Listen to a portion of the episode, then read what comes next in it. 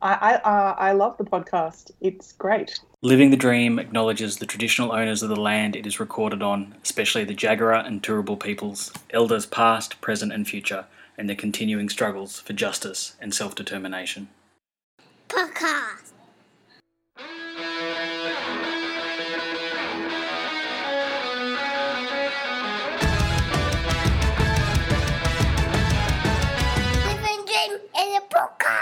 Living the Dream is an irregularly published anti capitalist podcast from Brisbane. Hi, this is Dave here, and you're about to listen to a really exciting interview that John and I did with Eleanor Robertson, a feminist author. But before we get into that, I just wanted to have a quick chat about some of the changes that have been happening at Living the Dream. So, Living the Dream has made oof, about 41 episodes over just under four years, and we've had, I think, about 14,000, maybe 500, 14,700 downloads last time I checked. And the way that we've recorded pretty much all those podcasts has been yelling at a laptop. So either that's been putting a laptop down in a suburban cafe and having a chat, or recording at Skype with us yelling into our increasingly um, aging laptops. And John and I decided that we would try to do a bit of crowdfunding and see if we get some better equipment. We wanted to get some headset USB mics, and we wanted to get a portable recorder like the one that I'm currently using now. And so we set up a Pozible account, and we try we aim to raise three hundred dollars, and we gave ourselves two months to do it. We're really blown away by the support, and within seven days, within a week, we raised one thousand one hundred and forty-five dollars. That's allowed us to buy some really, really impressive USB mics and two of these external recorders. And I think in the episode that you're about to hear, you will be able to hear the vast improvement in sound quality. There's still some kinks to work out. Uh, I think my input levels on the USB mic was actually not high enough, and so people find this difficult to believe. But in this upcoming episode, I'm not really that loud. And uh, this uh, recorder that I'm holding in my hands at the moment, I think it's going to take us a little while to really, really get the great sound out of it. Um, but, you know, fantastic.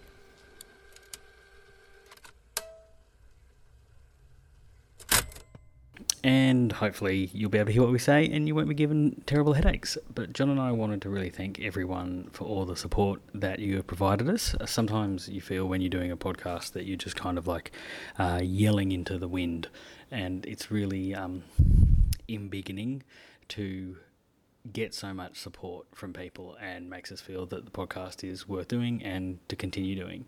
We had a whole series of different rewards, as is the nature of these kind of things. Um, one of those rewards was that if you donated a certain amount of money, we would speak highly of you. So Tim Beasley, Tim Tilbrook, Michael Thorne, Dirk Boundy, and Joe McKenzie. John and I would like to say you are wonderful people and you make impeccable choices. And we would encourage people around you to always listen to you and follow your advice on matters big and small. Doesn't matter if it's a question of what kind of shoes they should wear today or it's something more serious like when did the Soviet Union fall off the rails? They're great people. Listen to them. All right, let's get on with the episode. Hi, everybody. You are listening to Living the Dream, and you are joined, as always, by. John? How's it going, John? It's going really well, Dave. How How, are we sounding on these new microphones? I, am so excited about these new microphones, and I really hope there's actually a noticeable audio difference. Yes. because it was just like, oh my god, we've got this amazing tech, and it's just like. Then all we have to blame is our own incompetence. Um, So yes, it's John and I'm Dave, and you can follow me on Twitter at with sober senses. And John, what's your Twitter? Is it handle? Is that the term I'm looking for? I Monica? So I think we're too, we're too, we're too old for this. At John Pacini, because I'm Oh, you, you just terrible sound quality. You just dropped out there, John. You're betraying our good mics. Um, and we're very excited because we're joined today by Eleanor Robertson. Eleanor, how are you? Hello, I'm very good. Thank you so much for having me on. Like John and I are really excited that you're on the show because we've read your uh, your essays in Meanjin, and I'm not sure if that's only a sample of your work, and their engagements, I guess, with feminist debates that presents this really kind of uh, like exciting and anti-capitalist perspective. And we really wanted to just uh, spend some time today kind of talking with you about what you think is going on in say feminism in Australia and what you think uh, like a viable and radical feminist politics looks like. Um, but how's your evening going? Um, it's going pretty well. I made a pretty half-assed kind of paella Nice. had a glass of wine, and now I'm talking to you guys. Oh, well, that's that's brilliant. And you're on Twitter as well, aren't you? Yes, I am. Um, my handle is a made-up word and not my name. It's marrowing, like marrow, like what's inside a bone, and then Oh, yeah. ing, like it's a verb. Yeah, nice. And uh, do you have other presence on social media that people can check out if they're interested in your work? Um, not really. I have a Medium account that I've done a couple of posts on, which you can just, I can't remember what the username is, but if you Google Eleanor Robertson Medium, it should pop up immediately. Cool. So, I um, one thing that's been really noticeable at the moment is that there's a lot of mainstream press currently that says that we are in a feminist moment, and that the evidence of this, I guess, is typified by hashtag Me Too and the kind of really considerable society-wide kind of discussion that seems to be going on. Um, around intimate and sexual violence and how widespread it is across society. Are we are we in a feminist moment? Um, yeah, I mean, I think we, I think this is sort of the um, the apex of the feminist moment that has been happening probably for the past five or ten years. Maybe not ten years, but definitely like five to eight years. I feel like has been the time that um, one one version or a couple of versions of feminism at least have been getting a lot of um, yeah attention in the mainstream press. I think this is probably um, yeah just a, a high point in that general trend. And what, what like what do you think is the quality or the politics of that current feminist moment? Um, I, I'm sort of I'm in about eight different minds about this. I have I sort of don't have a a, a completely you know ironclad analysis of it, but I will say, um, I mean this is sort of a facile observation, but it definitely has to do with social media, and it definitely has to do with um, I think how how we engage with the I mean the culture industry to use a very sort of um, old school cultural studies term. Because um, I think a lot of this um, a lot of this new feminism maybe maybe most of it in the past eight years has has happened um, in in and through and around um, the consumption of, of cultural products. And I mean you see that in the Me Too movement because it, it started in Hollywood. I think that's actually a really, really fascinating point, and it's something that I like. I don't know if if my kind of hand, take on this is. Like, I feel that every time when you kind of have a critical attitude about culture, it's really hard to avoid just collapsing into some kind of snobbery, or like some kind of culture was more radical back in the day. But like, like there seems to be like a um, like there was a time when you know that concept of the culture industry was presented as a way of like understanding a force of domination you know? Like we have these kind of structures of culture they reproduce ideology or whatever and they um, you know work to normalize us within, within capitalism. But now it seems to be almost like the debates around the culture industry look to the culture as industry as if they're a force of liberation. Like if only we can get the correct forms of representation that might appear on the culture industry then this will be the way that we have tangible material impacts. And it's like I don't know if there's at the same time there's like politic like the kind of active activity people would have previously against the state now gets directed to the culture industry. Like I feel very disorientated by these kind of changes that are going on.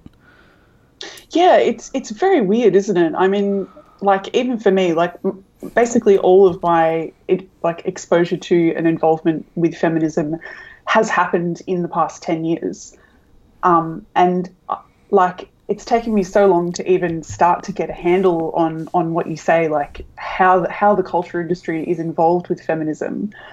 Um, uh, you know, I, I feel like I, I don't have a huge perch, like sort of, you know, academic or money or otherwise from which to sort of impose snobbery on other people. So I feel pretty comfortable saying, like, that I still think that, you know, the idea of the culture industry as a force of domination, it, it, it- you know, is it, to me is still largely true. Um, and if I guess if you accept that, the question then becomes, what about what is it about this sort of strain or variant of feminism that is what is it about that kind of feminism that actually is compatible with the status quo if that makes sense? That's the question that it raises for me. Um, in terms of the way that radical movements relate to culture historically, this is actually a really, really interesting question because you're right that there's something about this kind of moment that we're in where we're appealing to culture and expecting cultural leaders to impose to be models or something in some way, which is very interesting. It's certainly not historically speaking the way that the radical left related to politics or that social movements related to culture. In terms of, say, if you want to go back to even like the Harlem Renaissance in, Amer- in America, was African American people organizing culture for African American people in African American contexts using African American means.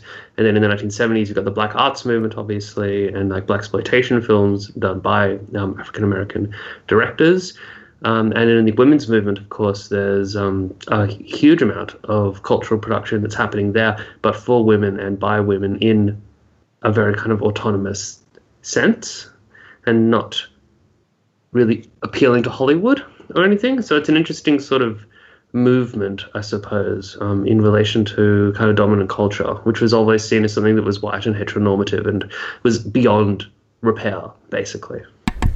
Because this actually brings me to one of the articles of yours that I wanted us to discuss, which is from Meanjin. Is this how you say that? I always pronounce that wrong. Meanjin. I say Meanjin. Um, it's from autumn 2016. It's called Get Mad and Get Even. And there's this line in it that says, I'm going to, it's half of a sentence. 21st century's feminism's primary medium, the diversity critique, has at its functional terminus the freedom of consumers to purchase a picture of a utopia from a company, company whose interests lie in preventing any of those utopias from occurring. That's amazing. Yeah. Can can mm. you kind of unpack that idea for us a little bit more? Yeah, that that's that that I'm pretty proud of that line too. I think it's one of the hmm. best ones in that essay. and there's a lot of there's a lot of stuff in that essay, like because I wrote it, you know, two and a bit years ago that I I either don't agree with now. I'll go back and I'm like, oh, really, but mm. I I still think that line is is is true.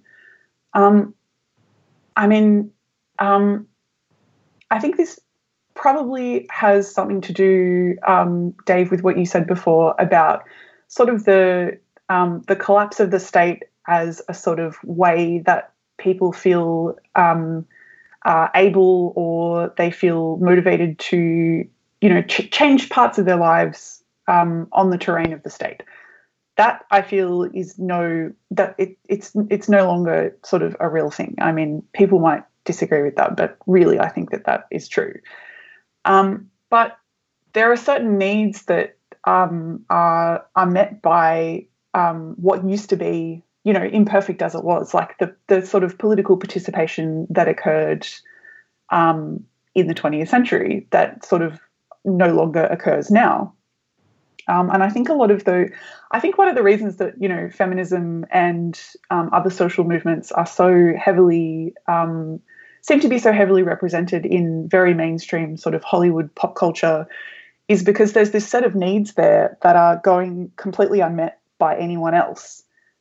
And, you know, if you're a, a savvy sort of marketing executive or a movie executive or whatever, you know, the, the, the best the best of those people, the most talented of those people working in those industries, the thing that they're good at is like, you know, putting their finger to the pulse of you know the vibe of audiences, if that makes sense.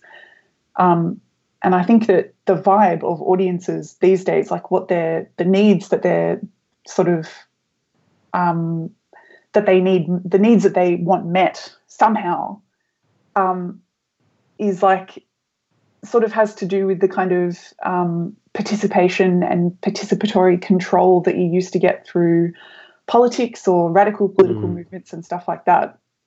Mm. And I don't think it takes a genius to, um, and especially if you have a, a sort of monetary interest um, in in meeting those needs, I, I, don't think it takes a genius to notice that um, one of the things that pop culture does these days is try and meet those needs, but not sort of in an authentic way because they're not really offering anything, you know, materially real. What they're offering is basically comfort. Mm a spectacular sort of revolution, if to use a, uh, Guy Debord's concept. Yeah, exactly. Yeah, exactly. Um, you know, a representation of a representation of a representation of something that was wrong to begin with. there was there was we can a, edit this all out. there's a, I think again there's this real danger of like falling into some kind of a elitism about it. But there's something I've been thinking about recently is even like the the the, the importance that pop culture has in our lives has also remarkably changed. Like you know, I was at the shops the other day and I kind of looked around to see the amount of people, say my age, so I'm almost forty, that wear like Punisher t-shirts or, um, but it's it's like that's a relatively new phenomena. There would have been a time when to like physically present yourself identifying with some kind of cultural production, and it would have previously been music, wasn't So itself w- wasn't it wasn't itself to mark you as being as being alternative, right? Like, but now it's mm. like, and it, it's not like it's not bullshit. It's actually this the, the saturation of the culture industry or the spectacle, and I know there'll be some purists out there that say you can't mix your Adorno with your Badiou, um, with Adorno with your Debord, let alone your Debord. Badiou. Um, so, but but still, like there's, it does really speak to a kind of a power in our lives, and I think it's also like, is it where the kind of like um, does it have something to do with how like with the end of the strict kind of relationship of state family church that this is where gender is played out and shaped today Yeah, definitely. I think yeah, the the the erosion of like I guess you would call them sites of meaning making that used to exist is definitely part of it. Um like this another thing that I tend to think like you know, I don't I don't really have much to sort of back this up. It's sort of a an, in, in, in intuitive conjecture. Um, is that the I mean, it has to do with the the sort of the relationship between uh, women's labour in the paid workforce and how these things get presented in culture. Um, I don't think that you would be seeing this kind of um, it. I mean, from the from the outside, the surface appearance of it is a sort of trickle down feminism where things sort of happen in Hollywood and then they um, happen in movies or happen in Hollywood and then they get picked up by the mainstream media and then everyone gets interested in it and um, then supposedly you know ch- change happens magically. Um, I, I tend to think it goes completely the other direction and the the reason that um, sort of mainstream media and entertainment industries have any interest in um, pandering to young female audiences in the first place is because they have money to spend. They have money to spend now where they would not necessarily have had money to spend before. And so there's a um, there's a sort of a clear uh, interest structure there that incentivizes you know the production of a particular culture that meets the needs of sort of our alienated young women. Um, and that presents itself as a kind of like i don't know for want of a better word sort of pop liberal feminism. It's really interesting. I was um, drawn back to when you had a, a, a you were part of a massive Twitter pile-on on the weekend on that Labour bloke who who was um, a bit cranky that someone had put a line through Ged Kearney's face and then um, refused to be corrected by numerous women that he was in fact being a dick. Um, but you said used the term, you know, it's, it, you used this term. You're like, um, it's great that you're using women's liberation as a way of kind of improving yourself or something to that effect. And the term women's liberation is something you don't really hear at all anymore. A concept like because the women's liberation movement was one of those political movements that you're talking about, right? That that Yeah. has kind of gone into abeyance. That is no longer there to you know like the women's liberation movement produced a whole lot of cultural goods and cultural artifacts you know um, i am woman you know all sorts of things that you know were on that cusp of the popular culture and kind of alternative culture but is it something to do with the abeyance of like that radical of some sort of radical potentiality there that's important Um, yeah, I think that's definitely true. I think that sort of, I don't know, I, I hesitate to use the word materialist because that sort of implies a, uh, a, like a commitment to Marxism of some kind. But like when I say materialist feminism, I mean like you know political demand driven mm. feminism that seeks to sort of improve women's everyday lives, sort of on the ground. Um, that definitely is in abeyance. And like you mentioned the the hilarious Twitter thing, um, but the reason that I chose um, to use the word, like to use the phrase "women's liberation" in in mm. scolding that guy, was because it it has more force. Like it was a conscious mm. decision. I was like, I'm like, you know, I want this scold to land. yeah, it, it is really really fascinating that that this term women's liberation carried a whole set of different meanings and materialist meanings often. It was you know like you say in, in your in your article it's about it was about improving the material conditions of women you know rape crisis centers um, you know childcare centers you know things that are actually going to improve those those material conditions right? Yeah um, I, I, I think it's interesting that like not that sort of feminist inflected pop culture was great in you know in the old days. But it's a, you know it, it had sort of a movement to refer to. It had something mm-hmm. to represent, if that makes sense. There was something there mm. for it to try and try and represent. And contemporary feminist pop culture, I feel like doesn't it can't refer to itself as a relevant sort of movement in the present. So, what does it refer to? Uh, on this point, I want to kind of go back to that get mad and get even article because like my understanding of it is you know I think both these essays that we want to talk about are really interesting in the sense that like I don't know if polemic's the right term, but in both this one and the other one on intersectionality, you kind of set up a debate. You go, here's there's a current like way that we think about these things, and then you you kind of talk about specific examples, but you generalize from those to talk about a broader phenomena, and it's really convincing. And rather than for arguing for one side of the debate, I think you really effectively show how the debate is a product of the particular historical circumstance we're in, but also there's a hmm. repressed mm. ability to go beyond it. But in the first one, get mad and uh, and get even. I think you know you, you take a, you, a very like razor sharp critique of um, what we might call lean in feminism, like a razor sharp critique critique of that kind of um, diverse, diversity representation pop culture feminism. But you also make this, I think, quite brave and challenging defense of Germaine Greer, where you say, look, okay, yep, she's wrong on trans questions, and I think we all agree with that. But then you also um, like defend her legacy and I guess the legacy of the 70s feminist movement but and also I think kind of like try to explain why her being wrong on trans is located to a notion of of being woman that was central to that mm. movement and I'd really like to hear your thoughts about that and kind of um, explain it for our listeners a little bit more. Yeah, I mean, oh, man, Germaine.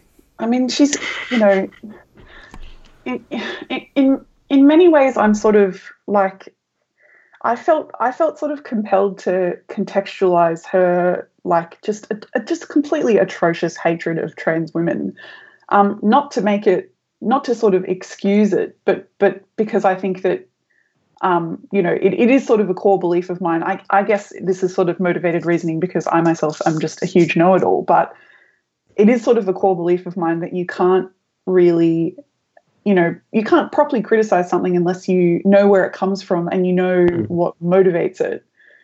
Um, and it's sort of clear to me, you know, listening to Germaine Greer that there there are there are certain like there are certain tendencies in her thought and and those tendencies like mixed with um, mixed with her age and mixed with her involvement in sort of as a figurehead of second wave feminism and her you know quite i think you know obvious and understandable attachment to sort of radical second wave feminism as a movement. All of those things sort of like combine in the present with a way in a way that makes her scapegoat trans women. Um, and you know, I, I, sort of do have some sympathy for for her position, just because she's so fucking old. Like, I, you know, mm. I'm sure I'll be, you know, exactly the same when I'm old. Like, you don't want to, you know, re-examine the things that you, especially when you're like, you know, a figurehead of something like Greer was. You know, it's it's sort of hard to be very sort of self-reflective and analytic about what you yourself were involved in in your youth.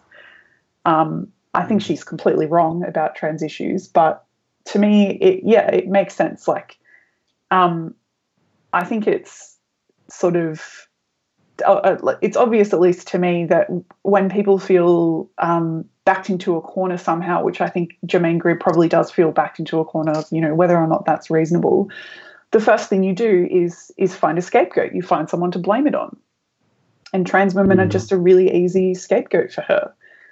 I mean, mm. you know, they they were around when when she was young, but they certainly weren't. They certainly didn't have any, you know, anything like the kind of presence that they do now. And that's the that's the I think you know, again, this is conjecture. I can't read Germaine Greer's mind, but it's one of those things that is obviously very, very different now than it was back then. I think mm. for me, this raises like a whole series of questions. Like, um, I guess specifically, it's like how we understand and evaluate the um, contribution of what we might call second wave feminism, both ma- materially and in theory, but also more broadly how we understand the inheritance of any of the social movements of the past, which I'm sure are often wrong about a whole lot of things. Um, like one thing that I see quite a lot is that seems to be like a kind of like cavalier um, just dismissal of 70s feminism as it was just like white feminism, profoundly limited. It was only about mm. advancing women within the realm of white white white privilege. And I think this often like is just completely blind to what the history of that movement was and its like serious engagement with questions of like the, the, the racial and imperial order of the globe.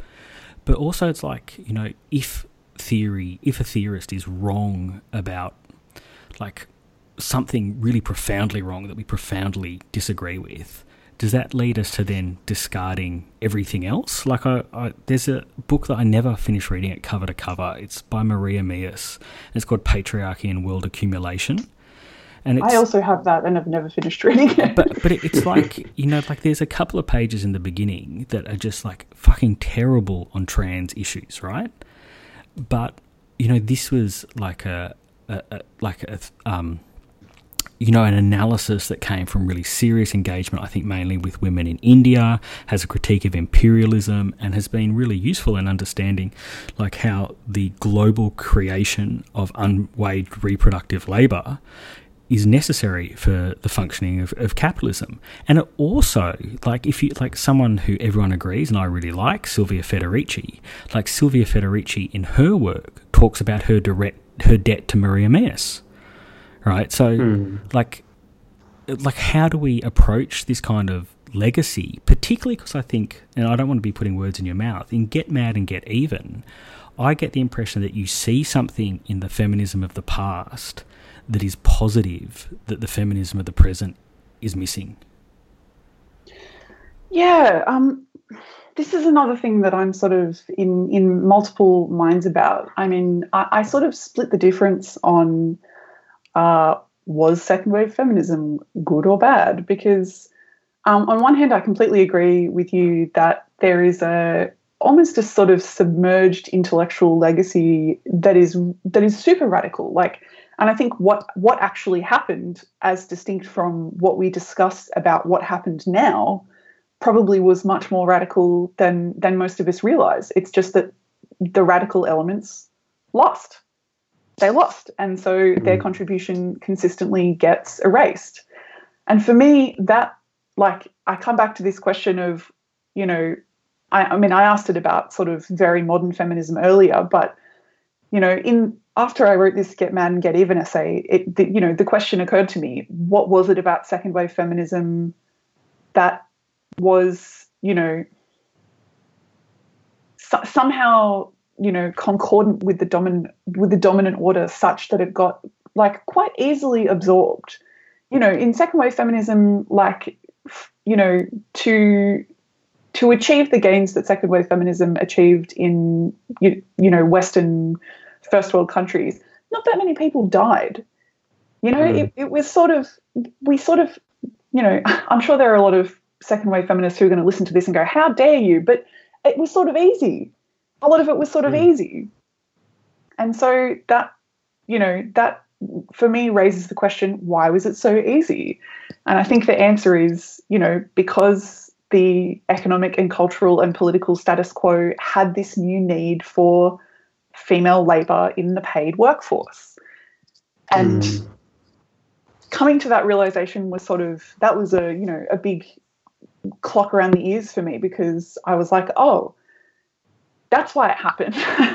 mm. I mean, I don't want to get super simplistic, but that I like that explanation certainly has a lot to recommend it as far as I'm concerned.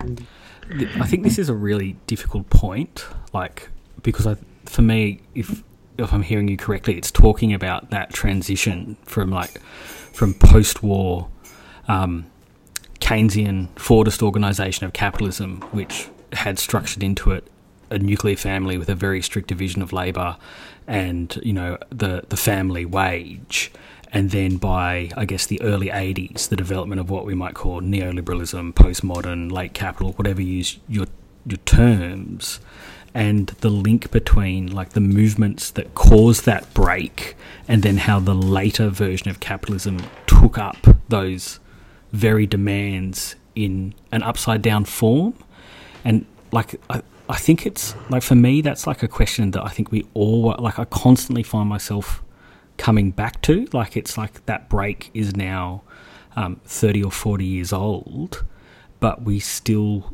aren't quite sure how to understand it and how that process of transmission happened. And I think particularly because like a lot of those social movements were also challenging what it meant to be a social movement. Like I, I, I, mm-hmm. I was thinking while you were talking, Eleanor, about you know was seventies changing stuff in the 70s for second wave feminism easy or hard. Not many people died. And I'm, I'm, not really sure about that. I think, in the sense that I imagine there was quite a lot of like women who died, but in terms of domestic violence and feminism reaction against that.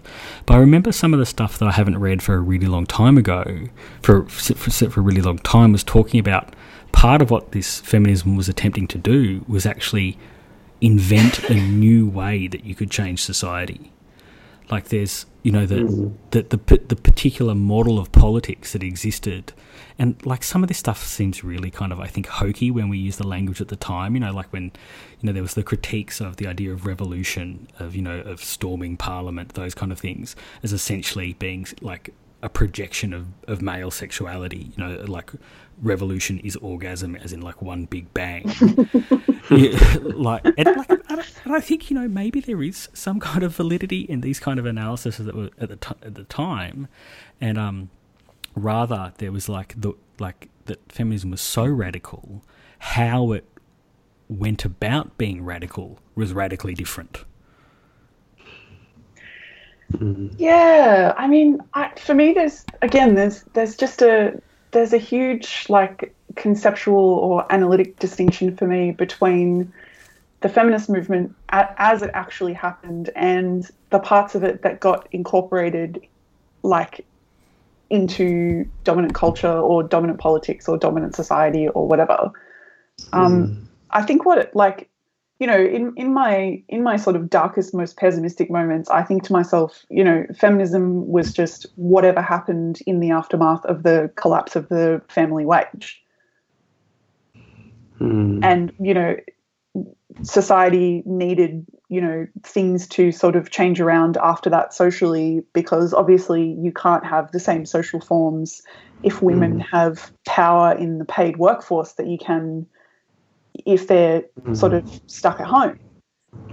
That's what's really interesting. I'm just thinking about this in terms of the other top, the topic of your other other essay, which is of course that great bogey term intersectionality, where you were arguing, I think, but in any case, it's also what the Comanche River Collective, um, an amazing collective of African American women, argued um, which was basically that the state was able to deal with individual claim individual claims by say white women or by black men in specific ways by saying yes we'll impose a we'll have a quota system or something say that this many black men can be, need to be employed in this factory and that's meeting our obligations under the equal rights act or whatever you know? But it's when you're dealing with black women as a material condition in the workplace like that became something that could not be met within the prevailing order could not be, was not being recuperated.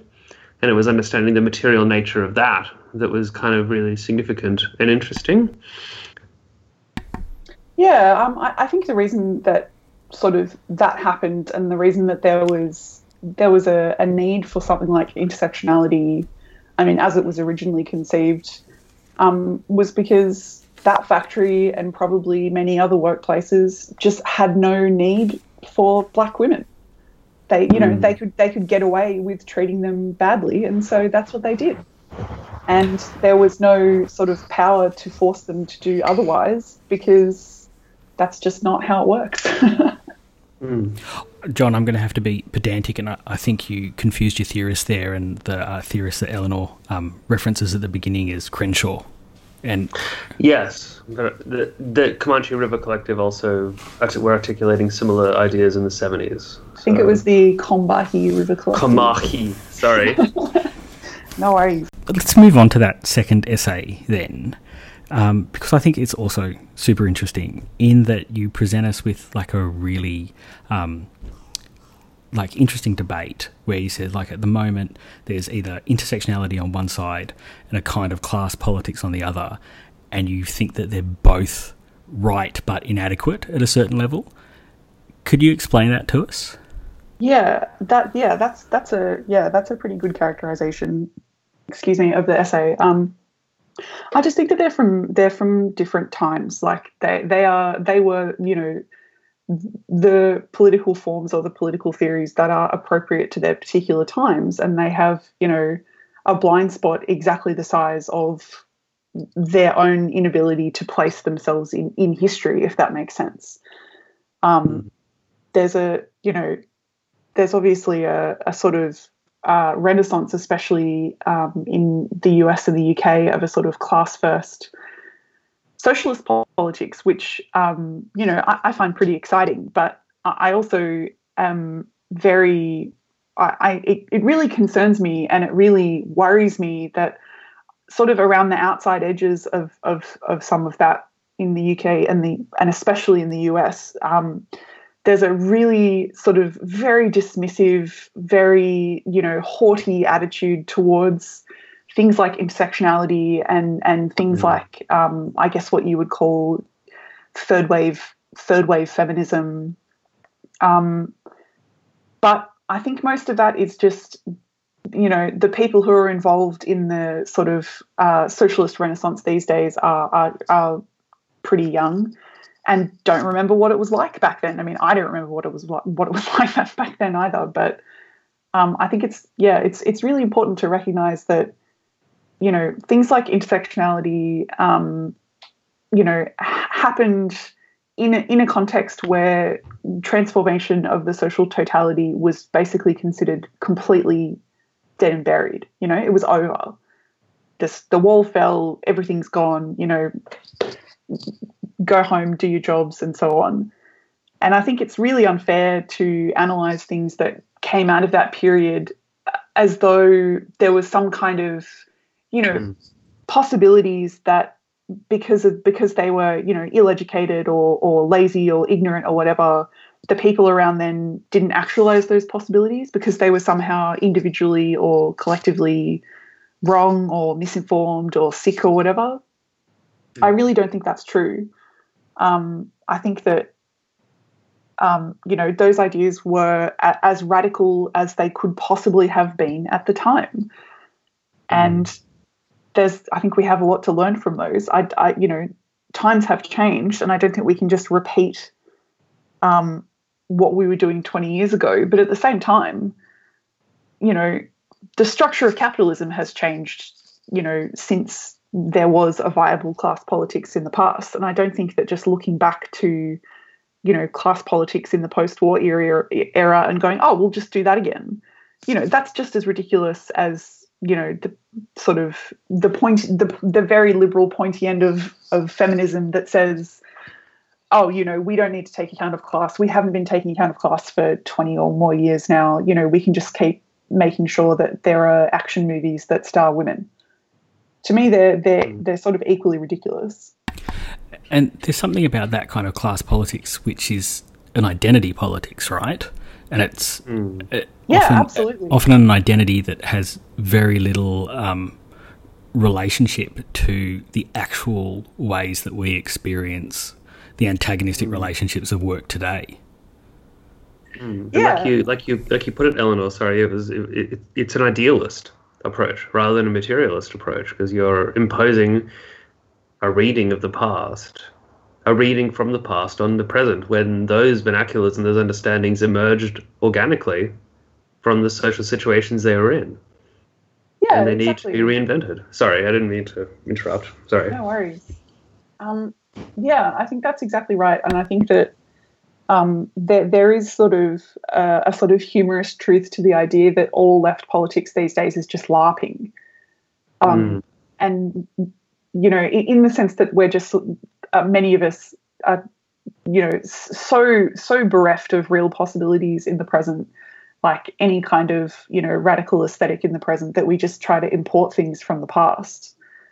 Um, Mm. because you know if if we had a sort of leftist if we have any kind of like you know radical left aesthetic these days it's basically like small burb wrapped in doona memes that you see on tumblr like everyone's just Mm. it's you know it's an aesthetic almost of of depression and anxiety and and mental illness it's not the kind of machismo sort of male industrial labor aesthetic that that we try and import from the 20th century that to me is it's just ridiculous I think this really strikes like a link between the two pieces.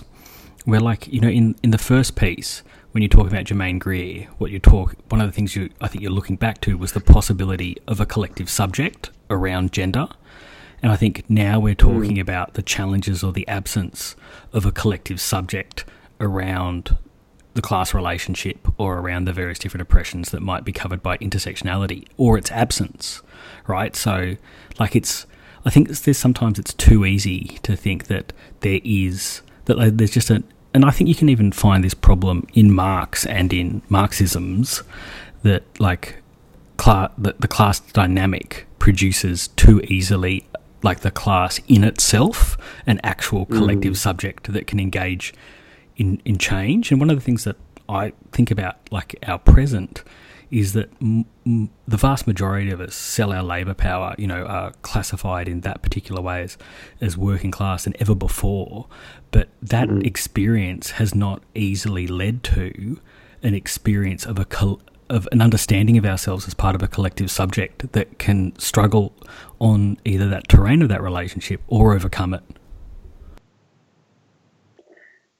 Um, yeah, I think that that's one of the. I mean, that's you know, that's that's what makes capital so good at being capital is that it learns. It learns from everything you throw at it. Everything that doesn't kill it basically makes it stronger because it learns something about the people that hate it. It learns something about the people that are dissatisfied under it or whatever.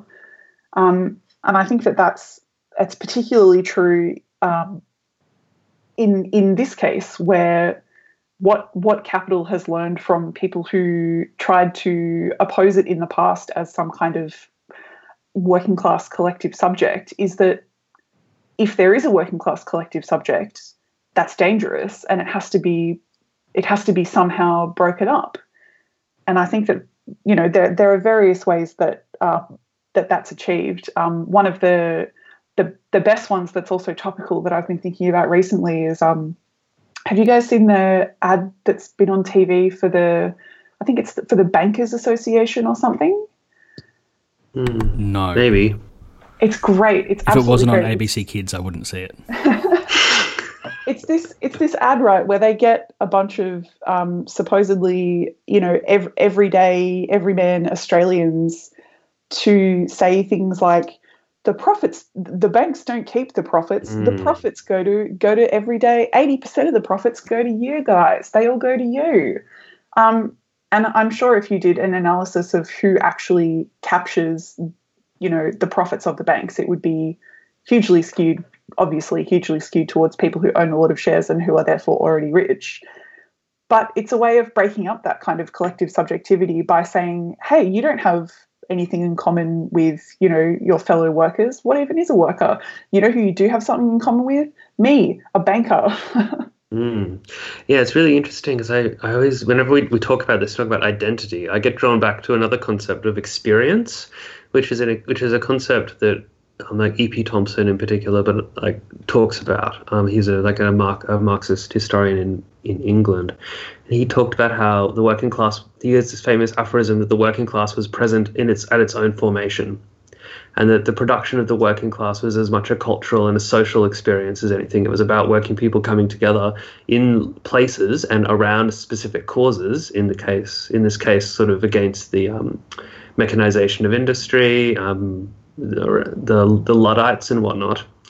But also within like um, groups like Jacobin clubs in London and, and other things. These are, are places where people are drawn together and they produce their own. They produce people they, they were producing their own consciousness they were producing a new form of consciousness in spaces and in time and in relationship with with material reality and i think unless you can think about how identity is not purely something that happens in that as an individual sense but happens as a collective like you said in the in that banker's ad that's just that just breaks people apart if you're Yeah. not if you're not able to understand the collective nature of identity formation and that identity formation happens the personal happens in the collective, you know?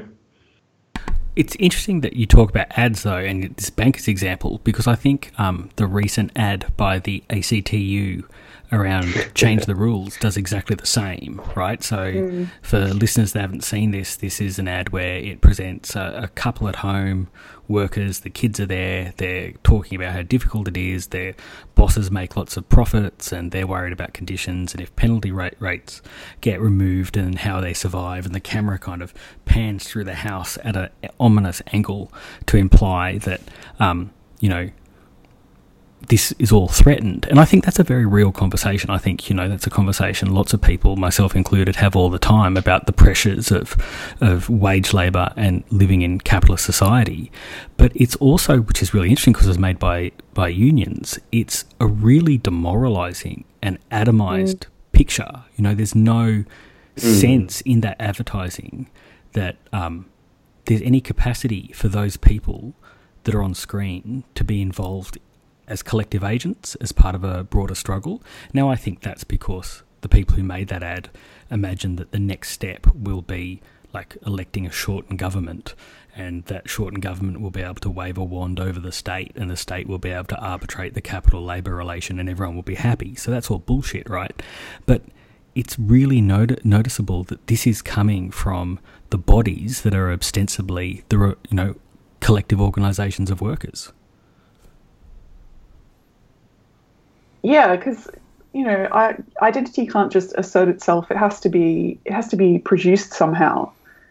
And i think one of the things i mean this applies to sort of feminism as well. I think there in the past there were um, public spaces or public time i guess um, ti time which was sort of for at least more for yourself than your leisure time is now when you when you're supposed to you know spend all your leisure time working on your personal brand and so on there was just there were more sort of idle resources that could be appropriated by um, you know nascent collectives to sort of use to produce that that collective identity. And i think those resources are just you know so so hugely deracinated so diminished that you know and not only are those resources diminished you know the only you know the the needs that that process used to address have been noticed and addressed badly by various industries trying to sell things to you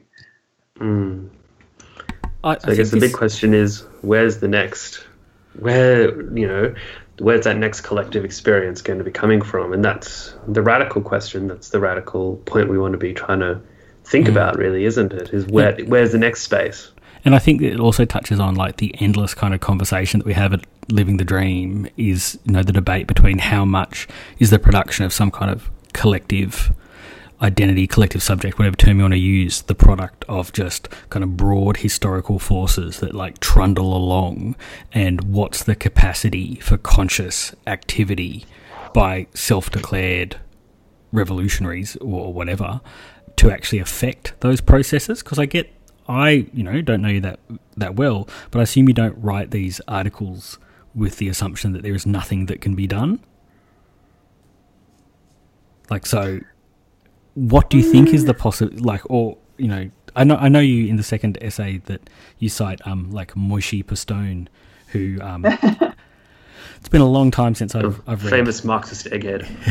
yeah, yeah, yeah. Uh, it's a long time since I've read Time, Labor, and Social Domination, but my memory of him is like he's not particularly like what we'd call an activist optimist, right? But Mm. like, it, what what does a kind of viable feminist or radical politics broadly look Uh, like as you imagine it?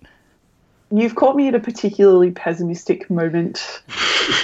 Um, What's- what's the a- in, what's the like, cause of the that past pessimism? Year. Um, look, the cause of it was basically like you know the cause of everything that I come to believe is true is that I sort of have have, have an intuition about something, and then go looking for things to read about it, and having read so much. Um, lots of like I've been reading lots of anti-politics stuff recently. Lots of um, I don't know if you've heard of these guys, the nihilist communism guys. Monsieur Um, who are these two?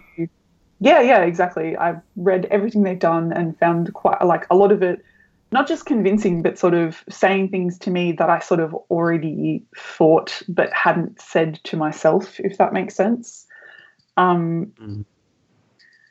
Yeah, I don't know. I just, you know, I'm I'm I'm a I'm a young person. I'm I'm 28, and I just I look around at everyone that I know, and I look around at people that I've known in the past, and I look around at our conditions, and I I just, I you know, all I see is people competing with each other.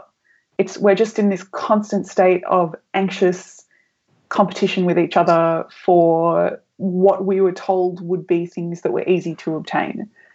And unless something about that changes, um, I, I just I can't. Something has to change in Australia for a, some kind of new collectivity to arise.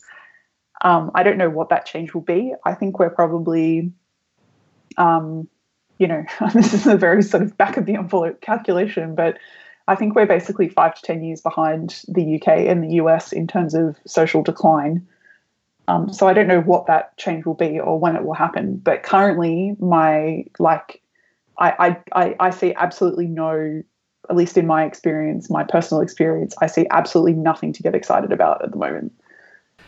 Mm. Well, that's that's really interesting because, like, I guess if we, you know, we started the conversation with, you know, at some level we're in a, we're in a feminist moment, and we're now at the point where you're saying there's nothing like that you see, like there's nothing to be excited about. Well, this is this is the topic. This is the thing that I'm that I try to that I'm currently sort of slogging away trying to explain in my book is the gap between what feels like so much sort of feminist potentiality and so much energy that just gets sort of diverted into these channels and just flows straight out to sea and goes nowhere. Mm. I think there's there's there's it's not that people don't care about this stuff. I think people care about it more than they ever have. It's just that it's so easy for, you know, various factions of capital or the state or whatever to just capture that energy and do what it wants with it. There's, you know, there's nowhere for it to go. I remember there's this really good article. I don't remember who wrote it now, um, but it was about the Fight for 15 campaign in America, um, which is a campaign to get um, very poorly paid workers who are in fast food industry and, and cleaning jobs and whatnot. Um, a $15 minimum wage, which is kind of ridiculous given that Australia has like an over $20 minimum wage. But, you know, that's where they're at in the States at the moment. Um, but those are industries that are overwhelmingly female industries, you know. And this art, this, this author was was making. It might have even been um, the Chapo, um, Chapo Trap House woman. Um, Amber Lee Frost, making a point about that it's actually in movements like 515 where you know these are new sorts of workplace-based organizations that are emerging that are overwhelmingly have women represented in them that are actually kind of leading the way not only in feminism in the states but also in terms of kind of um, you know the revitalizing of a, like a real trade union movement. Yeah i mean i think that's a that's a great example of um, i think something that is not happening in australia um, specifically because I mean this is a, it's a great example of there being an enormous amount of potential. I mean, you know, it's the same in Australia as it is in the US. I mean, the wages are a bit better, but most of our sort of retail and hospitality workforce mm. are, are, are low-paid women. Many of them are single mothers as well. And mm. you know, look at look at the union that they're represented by. Look at the shoppies. What do they do? They mm. they take all of that potentiality and they just, you know, just blow it into the wind or they, you know, convert it into money for that asshole Joe de Bruyn's to line his pockets. Mm. It's not that mm. there's not anything there. It's just that the, the, you know, there are such efficient mechanisms in place to capture that sentiment and turn it into something useless, turn it into something that is not dangerous at all, that nothing ever happens. Mm. Yeah, I find these conversations like it's very hard in my head to separate between what is caused by kind of the, the deep currents of the historical context and what is caused by specific contingent factors, if that makes sense. And I kind of mm. like veer back and forward between like heavy de- determinism and heavy voluntarism. Um, I, I, know exactly what you mean. Um, the way that the way that I've sort of come to think of it is like this um, do you know the there's like a um, I had some like you know co- cosmology eggheads have this great metaphor where they say that um, God is this guy sitting in front of like a, a board of like sliders, and he's like slid the sliders to a particular like range in which life is possible, in which you know something is possible that resembles life, and I because I, I know exactly what you mean. I go through exactly the same like oh, you know, is it history? Is it agency? Is it history? Is it agency kind of thing? And the, you know, the thing that currently doesn't, you know, because nothing of it is sort of like fully intellectually satisfying on this point because it's a very open question. But the thing that I currently think of when I think of this is, you know, there, you know, history is deterministic in a sense, but it only determines a range of possibilities. And where you know, humans have a particular kind of agency to decide where they want to be in those range of possibilities that has to do with, you know, collective power and stuff like that, um, and and self consciousness of our place in history. But I think there are hard limits on what is possible, and I think it makes more sense to to evaluate where we are with reference to a particular historical constant than it does to say oh, we could be doing this amazing thing, but for some reason we're not. It's like, well, what's the reason? mm. Dave, are you on mute again? I am on mute again. I, I have been um, rereading some of Endnotes recently, who I guess are kind of also somewhere on that spectrum of like Monsieur Dupont in terms of that like there's a particular UK based reading of European ultra leftism uh, that they're all kind of there somewhere. Though I'm sure those people don't like each other, and if they listen to this, they'd be offended. Um, of course, they don't like each other. but they were all in a punk band together in 1983 or something. Um, yep. But that they talk about like that each different, I guess, kind of historical arrangement of capitalism has a different antagonistic horizon you know, and certainly in the second issue of um, Endnotes, they talk about that where capitalism is at the moment, it's increasingly hard for it to reproduce actually the capital relationship itself. They were very much into talking about like it's producing surplus populations of people all around the world. And therefore, like the horizon is no longer the old horizon of the workers' movement, you know, the advancement of demands within the system, but rather it's about, you know, how can we reproduce ourselves? How do we communize outside of capitalism? Because the horizon is different. And I think whether you agree with their diagnosis of, um, the horizon or not, and they're particularly deterministic kinds of people. I think that is an interesting way of like beginning to think about what is possible because I always think there's a there's a room for some kind of agency. And one of the things is like how do we determine what is the horizon of antagonism in this particular moment of capitalism? And I think part of the reason where often it seems like nothing is going on is because the benchmarks that we have are benchmarks from other periods of capitalism. Um, and that maybe makes us point in the wrong direction. But I guess yeah, I, I completely, I completely agree with that. Um, I think that um, it's interesting that you said surplus populations because that's something that I'm really interested in. But I'm also interested in um, when I think when there is this massive surplus surplus population that can't be incorporated into the labour force. On the other hand, there's also this huge pile of unproductive capital that can't be invested productively, and it's like maybe that's you know those two things are what did you call it before the horizon of antagonism yeah, yeah, this is pretty much the second issue of Endnotes. Yeah. If you're interested in those things, if you haven't read, I don't know if you've read read it or not, but that's what they're talking about: surplus population and surplus capital together. yeah Um, yeah, look, I think the other thing is like, and this is, I'll try not to make this point go too long, but I think there's a, a problem about how these kind of determinist, the, like theorists, and they're often, you know, they're Marxist or Marxian, is actually how they understand fetishism itself. Like, like, and this goes back to the beginning of our conversation. We're talking about culture industry. Someone like Adorno, they have a really hard definition or a strong definition of fetishism. You know, in a capitalist society, our behaviour gets caught in these fetishized and estranged social forms, and that's kind of it, right? And that's what's propelling forwards. There's people um, like John Holloway and Werner Bonefeld. They kind of take um, what came out of Italian Marxism, the emphasis on self activity and rebellion, and they put it into those categories. And they say, what you've got to understand is that, like, fetishism is no longer, is never finished, you know, like, it's going on all the time. Like, um, everything being turned into commodities and being determined by their value represented in prices, that's an ongoing, constant process.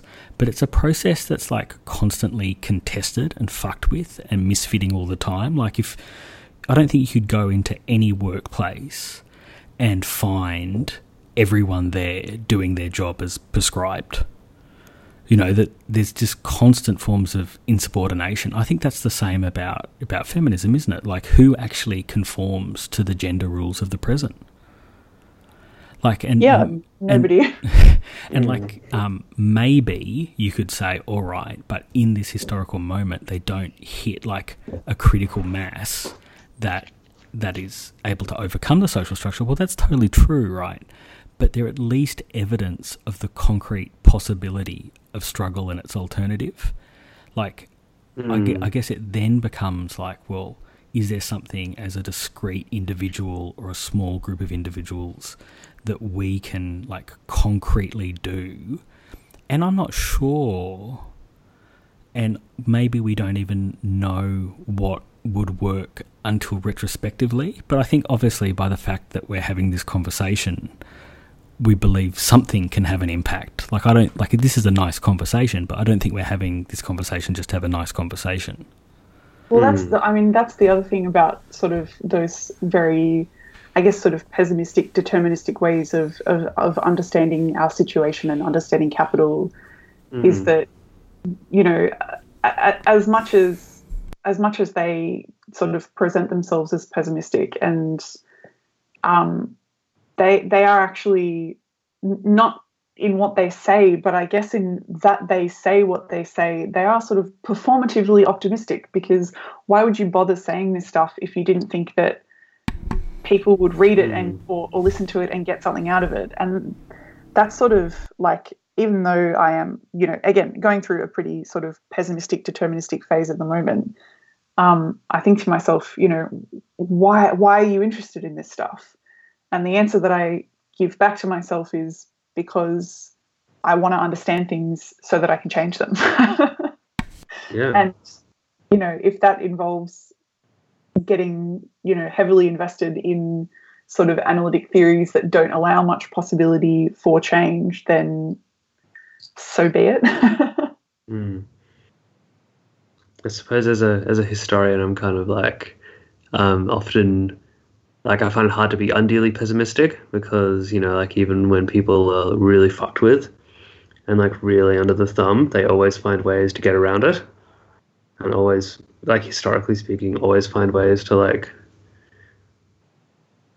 to still be rebellious and to still to still kind of change things. Yeah, there's always a so, way to kick out the jams, I guess. yes, yes. And it, we're back to the 1960s, yeah. Well, speaking of time travel, if we could travel back to 2016, like mm. you finished the 2016 essay in a far more optimistic note, where you know describe a situation of kind of diffuse antagonism that's going on, mm. and you finish it with in this scenario, instead of leaning in, we would dig up. Yeah, the, it's, a little, what, it's a little Simpsons joke for all you out there. oh, is it? it is um, a Simpsons joke, but also yeah. a Marx joke, which is amazing. Yeah, yeah, uh, yeah. Well, I, I, was pretty happy with that end of it. Um, what did, uh, yeah. can you can you remember what you thought of in 2016 of digging up looking like, and what do you think about it now? I can remember exactly writing the end of that, and I don't think you're going to like the answer either.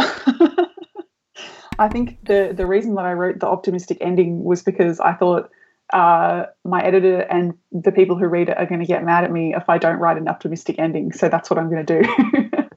uh, would you still write an optimistic ending?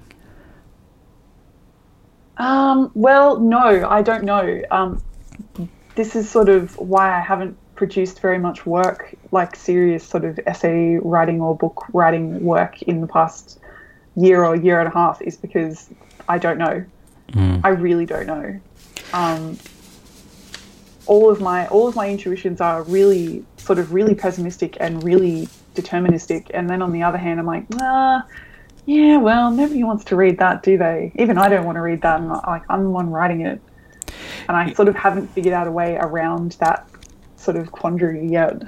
In your 2017 piece, you look quite positively at Bernie Sanders as like a. I'm not sure if you use the term left populism or not. Maybe you do, but I guess as like an indication of these kind of reborn social democratic projects. Do you currently have much optimism in Sanders, Corbyn, maybe something in Australia? Um, I, I, have optimism in in the sort of, um, I guess you know the, the process of trying to establish some kind of collective subjectivity like that. That is still really exciting to me. I'm still pretty pessimistic about it, but it it you know it, it makes my skirt fly up at least a little bit. Um, I'm not I don't like his politics at all. Like, I'm not a social democrat. I find the whole thing just insulting most of the time. Um, but the collective part of it, that's exciting. Yeah, that's exciting to me, definitely. Yeah, it's it's interesting. There's um one of the regular listeners to um our show who's based in the UK, and I don't know if I know their um the actual proper name, but their blog, I think it's called Nothing Is Ever Lost, wrote a long comment after our last um, interview with Tad. And one of the things they reference is this uh, German group Wildcat um, has a critique of Corbyn, and it's on the um, the Angry Workers of the World blog, and it mentions in this article that members of EndNotes have joined the Labor Party. No.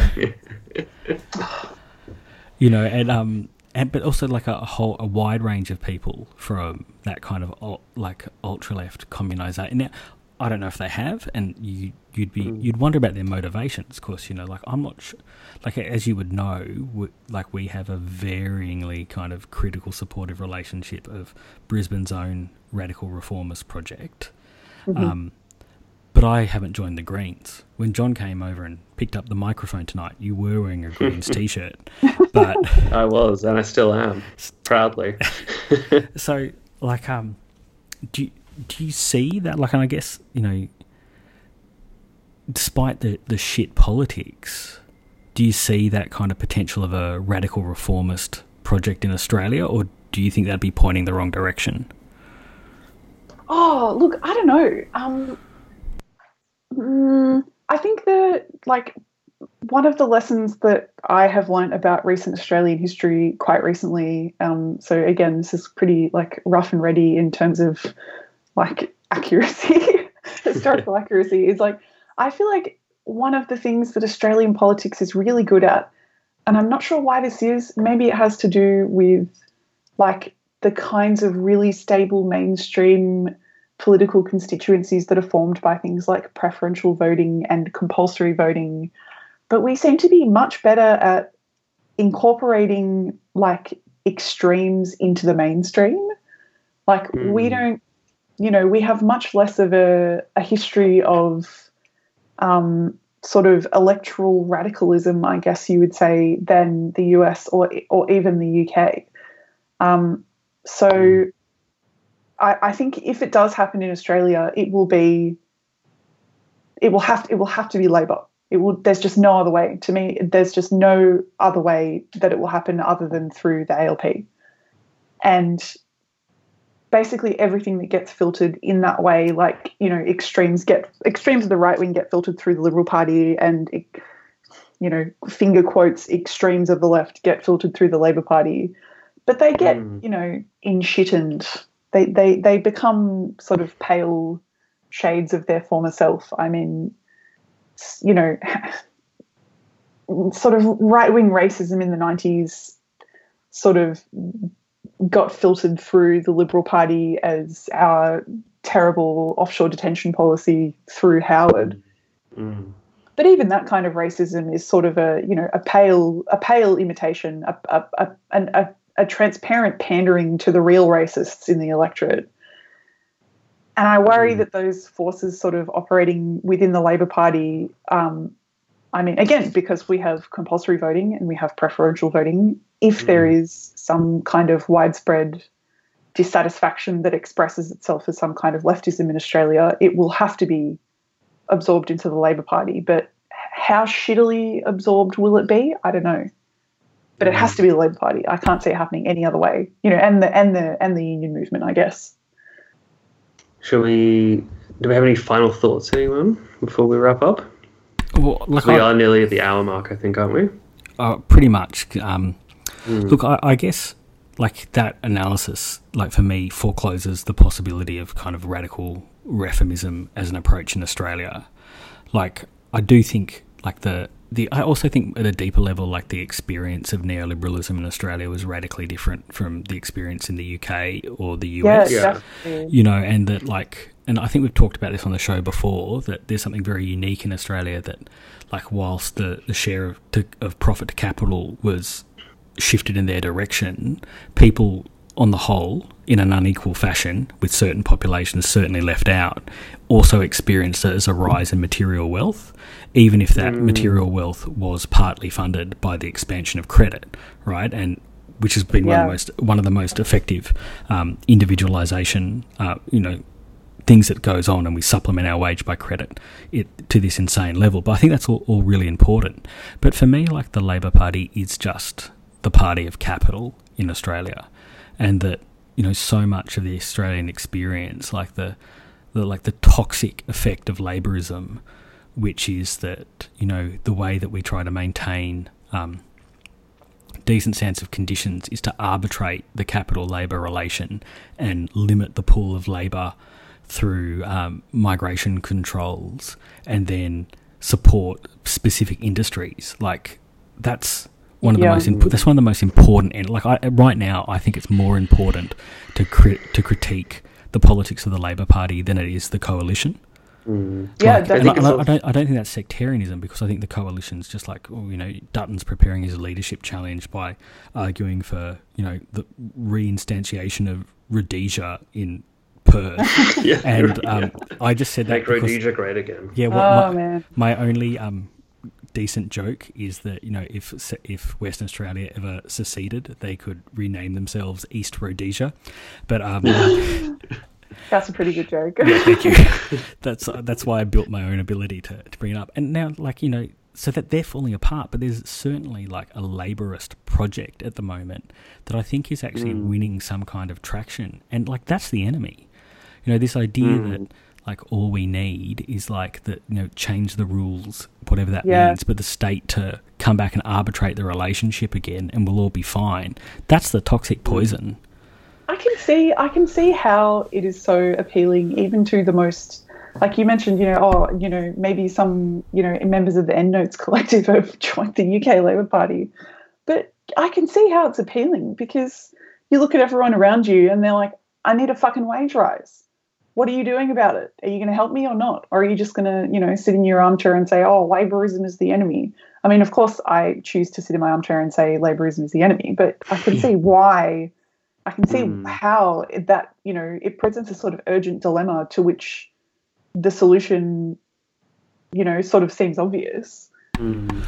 I, I think guess in- for me, when I when I think about it, I try to think about the material constitution of, say, the U.S. Democratic Party, where like Sanders is not actually a member of the Democrats. He's not involved really in the Democratic Party. He was an outsider coming into it, which is interesting. And in Labourism in the UK, of course, Corbyn had been sitting there for decades on as a radical part of that party. You know that it does have a significant and longer history of radicalism, I think, than the Australian Labor Party has ever has ever had, as I think a result of the weirdly specific Australian circumstances, whereby basically the first decade of the 20th century, um, the Labor Party was the natural party of government in Australia before the British Labor Party had managed to even like, you know, managed to get more than a handful of seats.